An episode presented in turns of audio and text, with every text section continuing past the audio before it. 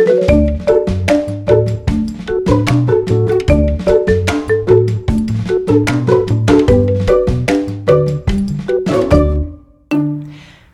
och välkommen till Blödigt värre, podcasten om livet med blödarsjuka som görs i samarbete med CSL Bering.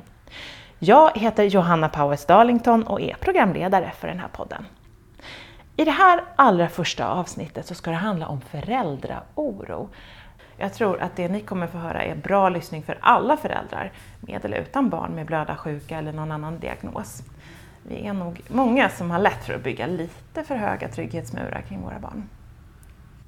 Du som lyssnar har kanske själv hemofili eller von Willebrands eller är anhörig till eller på annat sätt nära någon med de diagnoserna. Eller så är du bara nyfiken och vill veta mer om vad blödarsjuka innebär. Eftersom det är ganska ovanliga handikapp, det är några tusen personer i Sverige som har diagnostiserats med någon av blödarsjukdomarna, så är ju okunskapen utbredd. När jag har berättat att vi ska börja göra den här podden så är det många som har sagt att ja, men det är väl det där som den där tsaren hade va? Och så har de trott att det var något mystiskt som hade med inavel att göra. Förvånansvärt många har visat sig känna någon med en diagnos men inte riktigt vetat vad det innebär. När jag själv började ta reda på mer så hittade jag mycket fascinerande. Mycket av det kommer vi berätta om här i podden om människor som tycker att det varit givande att ha fått blödarsjuka och om hur det var för bara några decennier sedan när det knappt fanns någon behandling och att det faktiskt var svenska forskare som kom på hur man kunde göra livet mer drägligt för de drabbade. Och att Sverige fortfarande ligger väldigt långt framme när det gäller behandling och forskning. Men ändå, det kanske inte är precis fullgod tröst för den förälder som har ett barn som får en blödardiagnos i väldigt unga år. Jag har själv två barn och ni vet ju hur det är. Man vill ju helst bara bädda in dem i lycka och lullull och att inget ont någonsin ska drabba dem. Man vill ta deras febrar och kräksjukor och vaccinationssprutor åt dem. För föräldrar till barn med blödarsjuka tillkommer ju också det där att varenda lek på förskolan eller skolgården kan få så mycket katastrofalare följder än för barn med blod som koagulerar helt normalt. För dig som inte vet så mycket om blödarsjuka men är nyfiken på att veta mer så har vi lagt in en faktaruta på slutet. Men nu har det blivit dags att träffa Martin, pappa till Jack, 8 år, och Martin ska få träffa Tony Frisk. Han är doktor och van att träffa barn med blödarsjuka och deras oroliga föräldrar.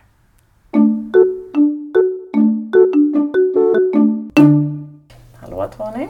Hej! Vi sitter här på din eh, mottagning på koagulationsmottagningen på Karolinska sjukhuset. Ja. Eh, du är doktor och van att träffa barn med blödarsjuka och deras oroliga föräldrar. Ja. Hej Martin! Hej! Du har ett gäng frågor med dig till Tony. Kan inte du börja med att berätta lite om eh, er situation? Ja, eh, Martin heter jag och har då tre söner. Eh, och den äldsta heter Jack, är åtta år och lider då av von Willebrandts syndrom i moderat form. Min fru Lollo har också samma sjukdom. Själv har jag inte haft någon erfarenhet alls av von Willebrand eller annan blödarsjuka sedan tidigare så det var helt nytt för mig. Och, ja, diverse oro kopplat till det givetvis. Och hur gick tankarna hos dig då? Eh, det var lite jobbiga tankar. Eh, hur, hur det skulle påverka hans liv. Vad tänkte du? Hur eh, han eh, skulle kunna leva sitt liv i, i skolan och skulle kunna idrotta och att eh, klara sig själv. Och givetvis eh, med alla barn så är man orolig att någonting ska hända honom. Framförallt i början innan man eh, hade vant sig vid det men eh, även eh, fortsättningsvis så är man ju mera orolig framåt ifall någonting händer att det kan få så mycket mer allvarliga konsekvenser givetvis. Och nu ska du få ställa alla dina frågor som du säkert har till Tony. Shoot! ja, jo. Eh, Jack kommer nu upp i den åldern, han är åtta år, som sagt går i andra klass. Hur ska man tänka kring att släppa honom mera fri att kunna ta ansvar för sin egen medicin och medicinering? Mm. det är ju förstås olika beroende på vilken ålder man är och hur mogen man är. Det är ju någonting också beroende på hur man själv är som person. Eh, jag tror att eh, om man eh, låter barnet känna att man är intresserad, att man försöker informera barnet om sjukdomar eller vad som kan drabba dem, framförallt om man har blödarsjuka då, och att de vet vad de ska göra om det händer någonting att de känner sig trygga med det, att de vet att de har någon att prata med eller kontakta. Då är det bara bra att visa tillit för dem. De behöver veta vad, som, vad man ska göra om de eh, får ett blödning. Sedan så kommer det förstås vara tillfällen då någonting händer och då är det bra att man i skolan är förberedd på det. Så att, de, att det finns medicin i skolan, att de kontaktar er. För ni är ju den som vet mest om vad han har för symptom och hur han svarar på behandling man behöver.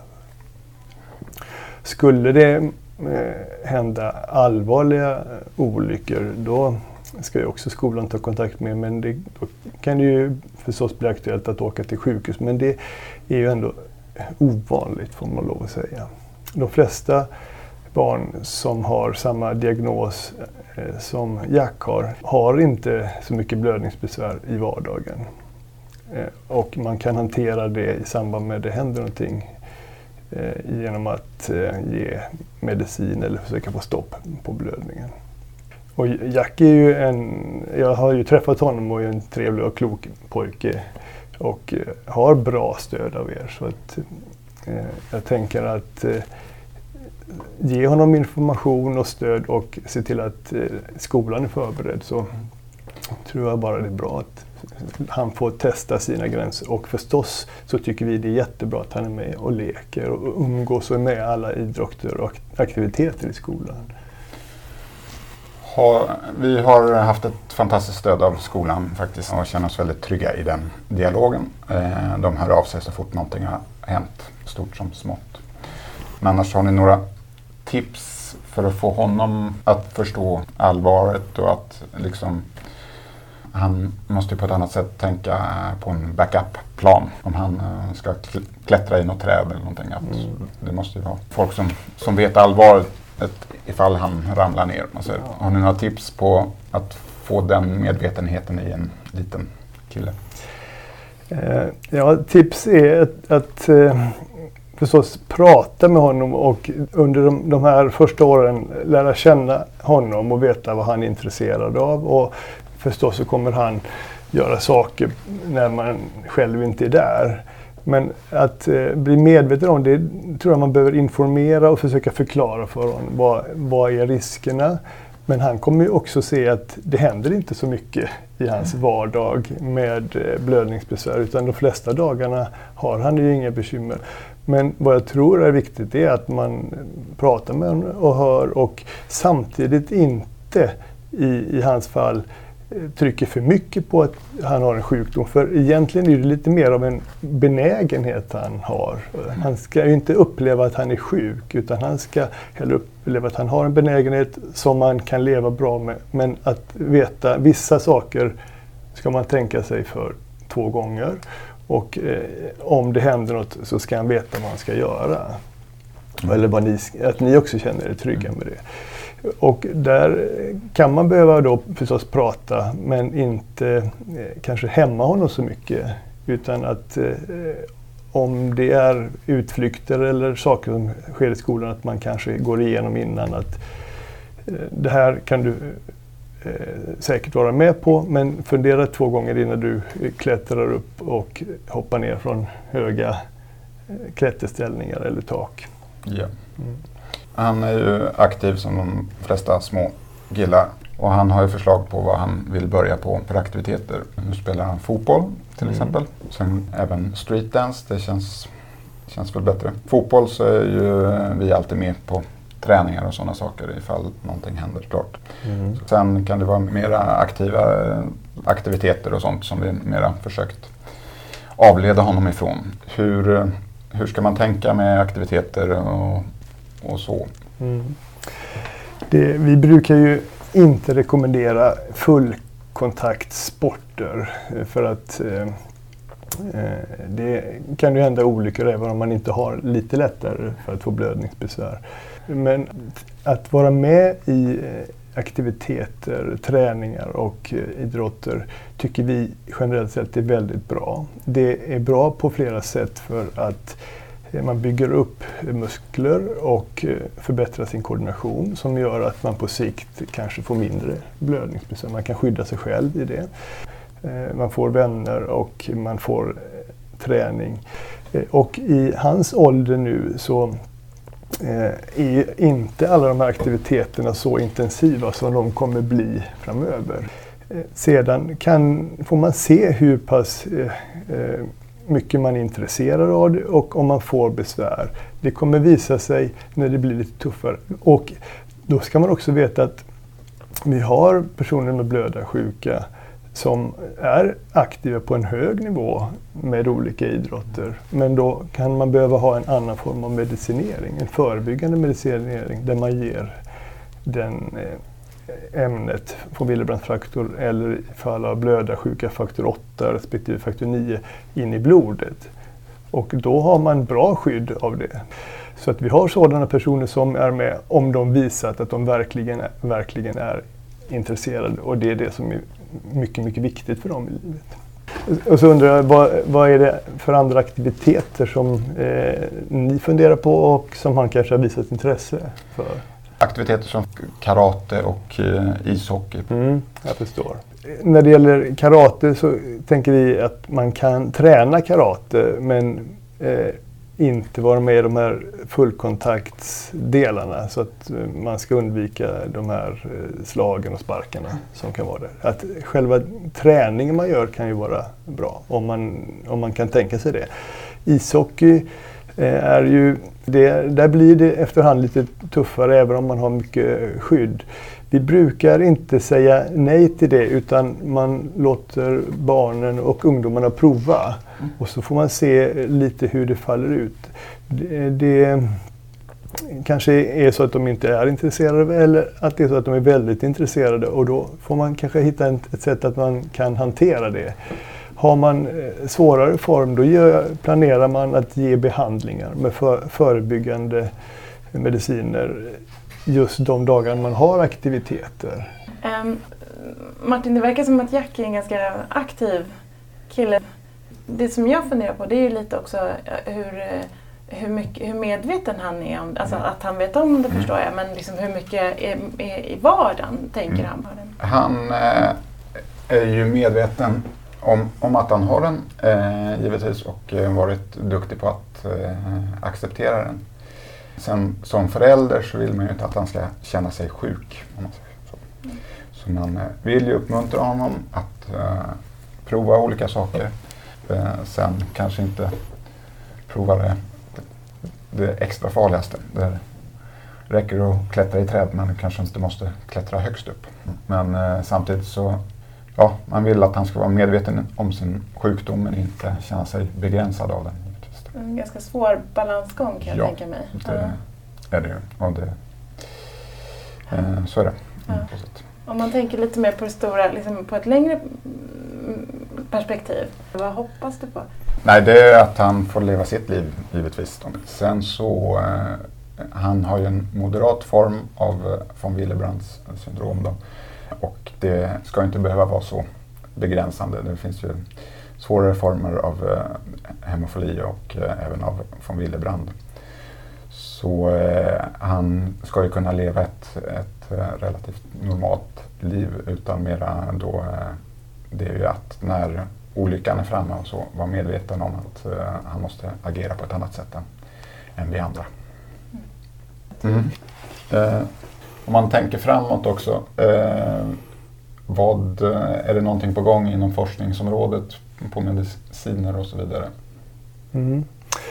Eh, just på, för blödarsjuka så händer det just nu väldigt mycket. Eh, och det är saker som man har forskat på under många år eh, men man börjar se resultatet av. Och när det gäller von Willebrands sjukdom så finns det nu mediciner som är rekombinanta, det vill säga det kommer inte från givare utan det är tillverkat syntetiskt som teoretiskt då kanske minskar risken för att få överförbara sjukdomar. Eh, även om man nu i dagsläget renar alla mediciner så risken är minimal med de preparat som finns. När det gäller blödarsjuka, alltså hemofili AB, så eh, finns det nu på marknaden mer långverkande mediciner. Och det betyder alltså att när man har givit preparatet in i blodet så stannar det kvar där längre tid än vad det gör och man behöver därför inte ge de här injektionerna lika ofta. Standardbehandling eh, fram tills nu för blödarsjuka med eh, brist på faktor 8 har varit att man ger behandling 3 till 4 gånger i veckan med injektioner och nu kan man kanske glesa det lite granna. När det gäller blödarsjuka typ B som saknar koagulationsfaktor 9 så är det ännu bättre mediciner som har kommit fram där man kan ge behandlingar kanske en gång i veckan eller upp till var tionde, fjortonde dag istället för två gånger i veckan som nu. Dessutom så kommer det även andra nya läkemedel som har en annan effekt som man eh, kanske kan behandla på något annat sätt. Man kanske inte behöver ge mediciner in i blodet utan kanske som en injektion där man lägger under huden som kan ha effekt någon månad. Eh, så det, det händer just nu väldigt mycket eh, eh, inom det här området som är väldigt spännande. Mm. Jack är ju åtta år idag. Det kommer ju gå med en hejdundrande fart så är han snart tonåring. Och hur, tvåning, vad, har, har, du några tips? Hur ska, hur ska Martin och hans fru tänka längre fram med att um, släppa mer och mer, ge, ge Jack en större frihet? Och, mm. ja, men för att Jack ska få bli en helt vanlig tonåring och, och också för att Martin och, och hans fru ska bli helt vanliga tonårsföräldrar. Liksom hur, vad, ah, var går gränserna? Var... Mm. Att vara tonårsförälder med eller utan blödarsjuka kan ju vara en utmaning eh, som det är. Eh, ungdomsprocessen och tonåren är ju till för att barnen ska bli vuxna och frigöra sig sina, för sina föräldrar. Det är ju ett problem lite att hjärnan är inte riktigt mogen, den utvecklas och ungdomar är mer riskbenägna eh, i, under perioder under tonåring och utvecklas efterhand när man är mer ung vuxen och så. Så att eh, där, det är en svår balans men det är viktigt tror jag att eh, man pratar och man tar chansen att lyssna när de vill prata. För att prata för döva öron eh, är kanske mest frustrerande. Sedan är man ju förstås väldigt olika. Men som förälder är det viktigt att visa att man finns där men också våga släppa och visa tillit till sitt barn. De växer om de får tillit. Mm. En fråga som eh, väl blir aktuellt längre fram är väl också alkohol och så. Eh, mm. som väl har, en blodförtunnande effekt. Mm. Hur restriktiv ska man vara mm. med det? Vi brukar ju inte rekommendera att man dricker alkohol Eh, eh, i barn och ungdomsåren. Eh, hos, I våra kliniker går man ju till man är 18 och då ska man ju inte dricka alkohol. Eh, sedan så eh, vet vi ju ändå hur det är i många, kanske de flesta fall, med alkohol och ungdomar. Det är bra och viktigt att prata med dem om alkohol. Alkohol är inte bara att det är blodförtunnande utan det är ofta situationer man kan vara på en fest som spårar ut så man kan vara helt nykter själv. Men eh, andra, man kan hamna i bråk.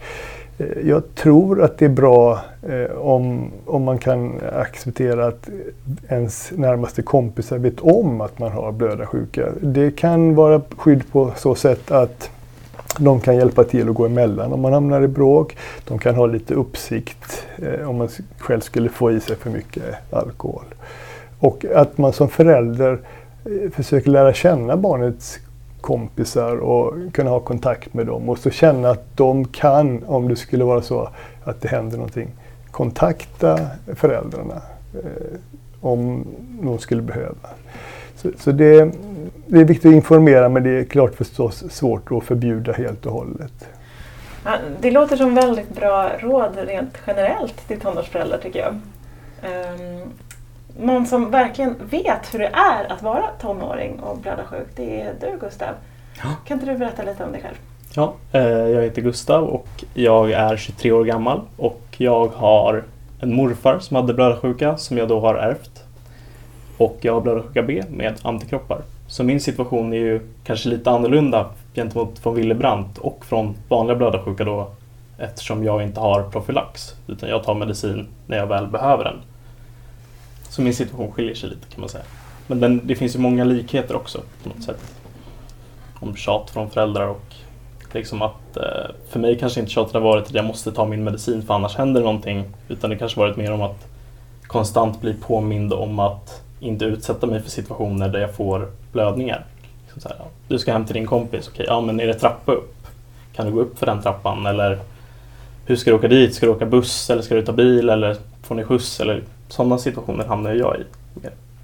Jag pratade lite med min mamma innan det här avsnittet och hon sa liksom så här, hon tyckte också att det fungerat väldigt bra. Trots att det är klart det är jobbigt att alltid ha föräldrar som hänger efter en eller frågar mycket liksom och så. Men det är, det är så det är och så måste det kanske vara. På ett sätt. Martin, har du några frågor till, till Gustav? Det är väl eh, till exempel du som har gått igenom eh, eh, det här. Hur aktiva ska vi vara med att informera hans omgivning? Hur sprider man bäst informationen att han har blödarsjuka? Det där tror jag också är lite så här individuellt. Liksom, för att är, när man börjar en ny skola vill man ju ofta prata med lärare. Man kanske till och med vill berätta för klassen. Mm. Och då är det så här, vill man, jag ville inte att mina föräldrar skulle liksom ställa sig framför min klass och berätta om sjukdomen. Det ville jag göra hellre själv. Liksom. Det är ju också så individnivå. Liksom, hur känner han sig att han... Mm. Hans situation är, hur vill han berätta om det? Liksom. Mm. Ni, ni, pratade lite tidigare om det här med att eh, du pratade om att prata med lärare liksom, och sen började du prata om att man måste kanske också informera vänner. Och det är ju också ett, en alltså framförallt vänner är ju den situationen man får blödningar i eller slår sig är ju alltid nästan med vänner i sociala sammanhang. Det är inte ofta i tv-soffan man liksom drar i armen och får en, en blödning. Så det är otroligt viktigt att ha vänner som man som förälder kan lita på och som då inser innebörden av att vara blödarsjuk. Om man slår sig eller att man bestämmer sig för att klättra upp för ett berg så kan det sluta jätteilla. Och det tror jag också är viktigt som, om man är förälder att man kan ha man vet att ens barn har vänner som man litar på. Eh, gör att man också kanske kan släppa taget enklare om ens egna barn. Ja. Mm. Mm. Hur, hur är det att informera andra? Är det bra att informera så många som möjligt? Eh, man vill ju också inte utsätta barnet för att de känner att de är, eh, känner sig udda och eh, liksom risk att bli retade och så vidare. Är det bra att så många som möjligt vet om det eller ska man ha de som är mera i närmsta kretsen? Jag kan ju egentligen bara svara för mig själv och vad jag kände när jag var yngre. Så jag kan inte ge ett, ett helhjärtat adekvat svar till vad andra barn kanske tycker. Men för mig var det alltid viktigt att jag fick själv styra om vilka, som, vilka jag berättade det för. Liksom. Jag vill inte att någon skulle stå med en pekpinne och berätta det här är blödarsjuka, ni måste vara försiktiga med han. Och, för då kan det lätt bli missuppfattningar kring sjukdomen. Så jag, jag tror att det där får man känna, det får man känna själv hur barnet ja, i den situationen, vad den tycker. Mm. Har du några, några tips om hur vi som föräldrar kan uh, skapa en medvetenhet hos uh, våra barn utan att skapa för stora begräns sätta för stora begränsningar? Jag, jag tror att det är viktigt att man alltid låter barnet vara med på aktiviteter. Och då kanske det är så aktiviteter som de inte får, det pratade ni också om förut, att man kanske låter dem testa på. För att då får jag också, även om det är en, en, aktivitet som är jättedålig så kan man ju alltid anpassa den aktiviteten efter sjukdomen. Och då lär man sig också i den situationen vad som är okej och inte göra. Eh, så att alltid låta barnet vara med men kanske liksom, ja men det är ett barnkalas där de ska göra någonting som kanske inte är helt hundra. Ja men följ med på barnkalaset liksom, eller prata med någon som arrangerar det och styr om. Liksom. För då tror jag också barnet sig inser, ja men det kanske inte är jättebra att jag gör vad som helst. Mm. Vad höll du på med för aktiviteter som barn? Eller vad har, vad, vad har det varit? Men när jag var liten så var det allt som innefattade bollar var kul. Så jag höll på med, spelade bandy på uppfarten och ville gärna spela fotboll men det kanske inte var det bästa för jag hade en väldigt dålig fotled. Och Eh, ja, så jag ville ju verkligen sporta precis som Jack ville. Han vill vara aktiv inom olika sporter. Så att, men det är också en avvägning. Liksom så här, ja visst, jag spelar bandy på uppfarten och springer runt, ramlar och slår i knät. Det är liksom det är en jättesvår situation. Både för en själv och förälder för man vill göra saker som man kanske inte borde göra. Och det är kanske svårt själv i den, när man är väldigt liten då, att avgöra vad som är bra och dåligt. Kommer du ihåg hur det var? Hur din, alltså dina föräldrar hanterade det? Ja, eh, när jag kommer inte ihåg, jag kanske var 6-7 år gammal så köpte ju alla skaffade egna cyklar. Eh, jag hade också en cykel men jag slog i foten och fick jättemycket blödningar när jag cyklade och då var det så här, ja men det är ju ingen bra idé att cykla. Så då köpte mina föräldrar ett Playstation. Eh, och sen då, när du blev äldre? Ja, när, när mamma och pappa helt kanske släppte taget var väl när jag var 14-15 och började alltså själv behandla helt själv. Det är ju som sagt lite skillnad för mig eftersom jag tar när jag väl har en blödning och när jag har en blödning kanske det är svårt att ta hand om sig själv alltid. Det blir en väldigt prekär situation där jag ena veckan klarar mig helt själv och sen så andra veckan behöver jag kanske bli matad. Liksom, det kan ju vara jättestor skillnad. Eh, men när jag var 14-15 så började jag behandla mina blödningar helt och hållet själv oftast när det gick. Uh, och då kände väl de att då kan de släppa på ansvaret överlag mer. Så här, släppa iväg en och man vet att man kan lita på att jag kan ta mig själv, ta medicin själv. Så någonstans där så 14-15 tror jag började bli mer självständig. Ja, vad har du för, för tips till föräldrar som vill göra livet så normalt som möjligt i alla fall för sina barn med blödarsjuka? Att göra livet normalt handlar om att framförallt låta barnet vara med och delta på aktiviteter och även aktiviteter som kanske inte funkar. Hur kan man anpassa de aktiviteterna utifrån förutsättningarna som barnet har? För det tror jag är jag kommer ihåg något barnkalas jag inte kunde vara med på för jag hade haft en njurblödning och det skakar när man kör gokart. Och det kommer jag alltid upp, eller så här, det kommer jag ihåg att det var jättetråkigt när jag var mindre. Liksom. Men hur kanske man, kan man följa med ändå, titta på, hela tiden liksom vara lösningsfixerad i de situationerna som uppstår och inte bara så här, nej det där låter farligt, nu säger vi nej. Liksom, hellre följa med och låta barnet delta. Och sen så tror jag också det finns någon poäng med att lägga det individuella ansvaret ganska tidigt, att låta barnet kanske liksom ta ansvar för sin sjukdom, lära barnet sticka sig själv i handen tidigt. Martin, känner du dig lugnad? Har du fler frågor? Eh, nej, det låter väl eh, som dels får man lite mer att, att tänka på och hänga upp det på och sen bekräftelse på hur man vill att det, det ska vara. Jag tänkte på en sak till.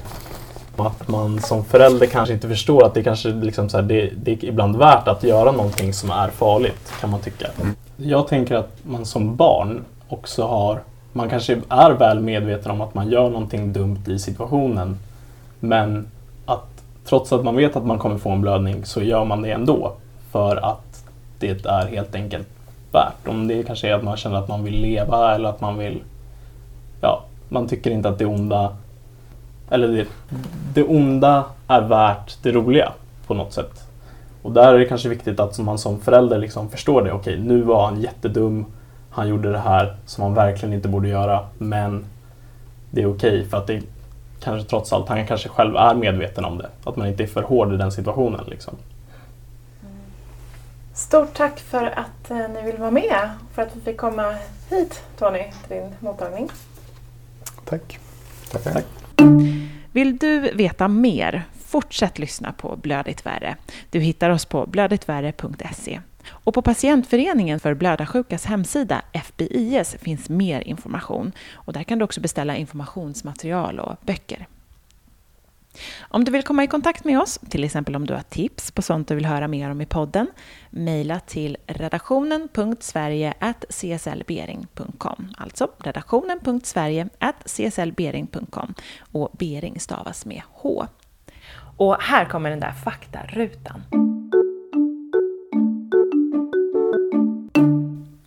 Blödarsjukdom är ett samlingsnamn för flera sjukdomar som gör att blod inte levrar sig som det ska om man till exempel gjort sig illa. Men dessutom uppstår blödningar helt spontant, bland annat i lederna vilket kan leda till invaliditet. Men också i muskler, mag-tarmsystem, i huden och på andra ställen.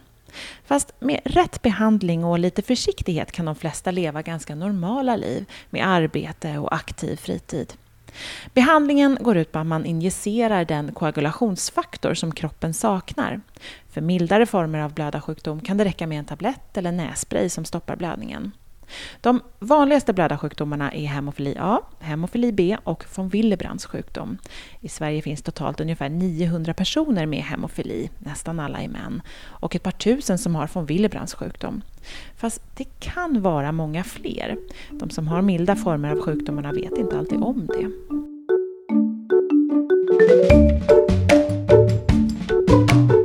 Jag heter Johanna Powers Darlington och producent för podden är Estrid Bengtsdotter. Vi vill också tacka CSL Bering som tack vare sitt stöd gör den här podden möjlig. Hej då!